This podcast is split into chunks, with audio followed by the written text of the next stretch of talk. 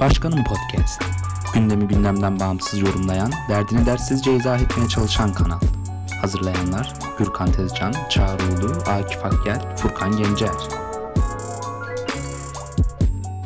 Merhaba, Başkanım Podcast'a hoş geldiniz. Furkan Gencer ben. 2021 yılının herkese sağlık, mutluluk ve huzur getirmesini temenni ederiz. Bu sene de birbirinden farklı konu ve konuklarla podcast kanalımızda yayınlarımıza kaldığımız yerden devam ediyoruz. Hali hazırda dinlediğiniz yayın yeni bir programın ilk bölümü. 2021 Ocak ayının ilk haftası itibariyle bir kitap, bir film adı altında bir program icra etmeyi düşünüyoruz. Her hafta kült veya popüler, okunmaya veya izlenmeye değer kitapları, filmleri kısa bir şekilde tanıtacağız. Yeni yıla başlarken insanlar genelde yeni kararlar alır ki genelde de bir önceki yılın muhasebesini yapar. Hayata dair yeni hedefler koyar. Bizim de amacımız 2021 yılı itibariyle programın vesilesiyle dinleyicilere yeni kitap ve filmler önermek, kütüphanelerine bir katkı sağlamak. Bununla birlikte Türkçe podcast dünyasında faydalı, nitelikli bir arşiv bırakmak. Belki ileride buralar değerlenirse biz de bu alana katkı sağlamış oluruz. Evet ilk kitaba geçebilirim.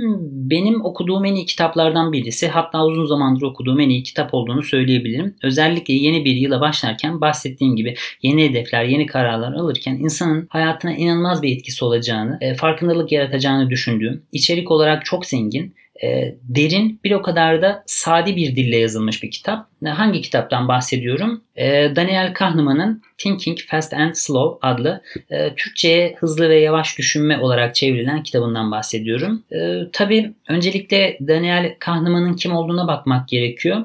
E, Kahneman 1954 yılında Kudüs İbrani Üniversitesi'nde psikoloji ve matematik eğitimi alıyor. E, doktorasını Kaliforniya e, Berkeley'de deneysel psikoloji alanında tamamlıyor. E, 1979 yılında meslektaşı Amos Tversky ile birlikte beklenti teorisini yayımlıyor. Tabii bu çığır açan bir çalışma e, rasyonel ekonomi dünyasına psikolojinin, zihinselliğin, e, belirsizliklerin, rastlantısallığın e, girmesini sağlayan birçok deney ve çalışma yapıyor. E, zaten bu netice, çalışmalar neticesinde ise 2002 e, yılında Nobel Ekonomi Ödülünü alıyor. Evet çok ilginç yani ekonomist olmadığı halde bir psikolog e, ekonomi ödülünü alıyor. E, tabii 1996 yılında e, Tversky hayatını kaybettiği için bu ödüle ortak olamıyor. Fakat Kahneman'ın eserlerinde e, veya ödüllerinde meslektaşının katkısından her defasında büyük bir iştenlikle anlatıyor. Bu konuda vefasını esirgemiyor. E, Kahneman'ın insanların, bireylerin riskli veya belirsiz koşullardaki karar verme ve tercih süreçlerini temel olarak incelemesi e, kitapta ana e, temayı oluşturuyor. Malum her insan kişisel ve profesyonel yaşamında her gün binlerce yol ayrımına giriyor. Karar vermesi gereken birçok sorun ile boğuşuyor. Fakat bu kararları verirken nasıl bir seçim yapıyoruz? Seçim kararlarını etkileyen faktörler nelerdir? E, genel olarak karar vermenin psikolojisini bilmiyoruz. Ki tüketimin, ekonominin, pazarlamanın bu derece arttığı bir dönemde bu davranışları bilmek daha önemli bir hale geliyor. E, kitapta yazarın amacı e, bilişsel ve sosyal psikoloji alanında zihnimizin nasıl çalıştığını anlamak. E, biz bunu kitapta örnekler üzerinden etkileşimli bir halde e, görüyoruz. Size yazar bir soru soruyor. Sorunun cevabına göre kendinizi siz de test ediyorsunuz. Kitap 5 kısımdan oluşuyor. Birinci kısımda zihnimizi anlamaya çalışıyoruz. Onun hakkında düşünmek ve konuşmak için bir dil önerisinde bulunuyor. E, iki ana karakterimizden bahsediyor ve kitabın büyük bir çoğunluğunda bu karakterleri görüyorsunuz. Birinci sistem ve ikinci sistem adında. Birinci sistem hızlı yaptığımız, otomatik olarak hızlı işleyen, çok az ve sıfır çaba gerektiren, e, denetim içermeyen, daha doğrusu bilinç dışı düşünme biçimi olduğundan bahsediyor. Örneğin 2 artı 2'nin kaç olduğunu herhangi bir şekilde kafamızda hesaplamaya gerek yok. Bunun sonucu direkt aklımıza gelir. E, billboardları okumak, e, ani bir ses çıktığı zaman o kaynağa yönelmek gibi e, karmaşık olmayan istem dışı faaliyetlerimizdir aslında birinci sistem. İkinci sistem ise karmaşık olan, e, zor hesaplamalar buna dahil, çaba isteyen, gerçekten efor sarf ettiğimiz, e, üzerine durup düşündüğümüz deneyimlerdir. Örneğin kalabalıklar içerisinde tanıdığımız kişileri aramak, bir metinde geçen e, işte F harfine odaklanmak kaç kere geçtiğini saymak gibi e, örnekler verilebilir. Örneğin işte kalabalık ve gürültülü ortamlarda belirli bir kişinin sesine odaklanmak. Yani bunlar dikkat göstermemiz gereken karmaşık deneyimlerdir. Kitabın en güzel tarafı işte bu örneklerle bu deneyimleri okuyucuya aktarmak. İkinci kısımda istatistiksel olarak düşünmenin e, insan için ne kadar zor olduğunu, bu düşünmenin sınırlarını sorgulatıyor. Üçüncü kısımda aşırı güvenimiz, ve cehaletimizden dolayı içinde bulunduğumuz dünyanın belirsizliğini kavrayamayışımızı anlatıyor. E, dördüncü kısımda bahsettiğim beklenti teorisinin kavramlarına değiniyor. İnsan seçimlerinin rasyonellik kurallarını nasıl saptığını inceliyor. Yani tabi bu konuda çok önemli. E, bildiğimiz ekonomi bilimindeki rasyonellik kavramı bir nevi meydan okuyor. Yine örneklem ışığım da tabi bunları yapıyor. E, son kısım beşinci kısım. Beşinci kısımda ise deneyimlenen ve anımsayan benlik arasındaki ayrımı anlatıyor. Yani insanlara iki acı yaşatabiliriz fakat biri daha acı verici olabilir.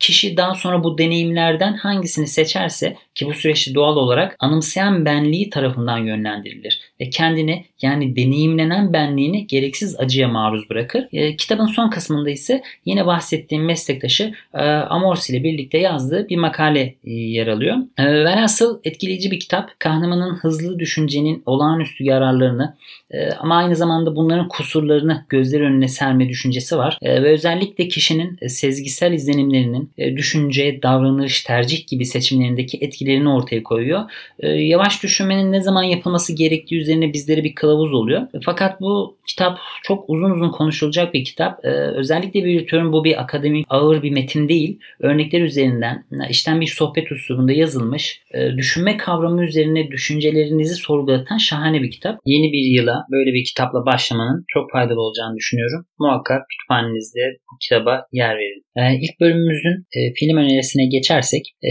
animasyon filmleri deyince insanın aklına e, ABD yapımı Disney animasyonları ya da Japonya'nın meşhur anime filmleri ve dizileri geliyor. Fakat son dönemlerde Avrupa'da da yeni yeni hareketler ortaya çıkmaya başladı. Çok güzel, birbirinden güzel e, animasyon filmleri yayınlanıyor. Bunun en son ve en iyi örneklerinden birisi Fransız yapımı bir film. Jeremy Clapin'in ilk uzun metraj filmi 2019 yapımı I Lost My Body, Bedenimi Kaybettim animasyon filmi. E, film aynı zamanda 2001 yapımı Emily'nin senaristi Guillaume Lara'nın e, Happy End romanından Beyaz Perde'ye uyarlanan bir animasyon. E, bu film aslında yetişkinlere hitap eden animasyonlardan Paris'teki bir laboratuvardan kaçarak ait olduğu bedeni arayan bir elin hikayesi.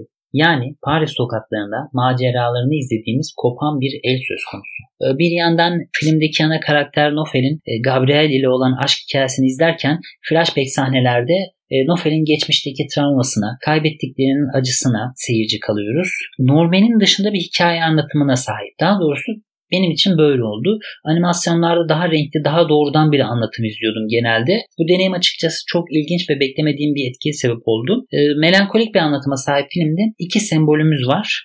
Ee, çok fazla spoilere girmeden e, birincisi kopmuş el, ikincisi sinek. E, filmin başında babası Nofel'e sineği yakalamak için onun bir sonraki adımını düşünme ve ona göre hareket etmen gerekir diyor. Filmde biz bariz bir şekilde bu kopmuş el sembolü üzerinden e, ana karakterin varoluşsal sıkıntılarına e, seyirci kalıyoruz. E, filmde çok iyi bir şekilde kayıp teması işleniyor ve bu gerçekten yüreğinize işliyor. E, filmin bugün geçmiş ve gelecek arasında kalmış insanlara bir ayna tuttuğunu düşünüyorum. E, derinden etkileyen bir filmdi açıkçası benim. E, Sineğin Neyi temsil ettiğini ise e, siz değerli dinleyicilere bırakıyorum. E, dinlediğiniz için teşekkür ederim. Başkanın podcast'i sosyal medya hesaplarımızdan takip edebilir. Beğendiğiniz yayınlarımıza sosyal medyanızda paylaşmanızı istirham ederiz. Sağlıklı günler dilerim. Hoşçakalın.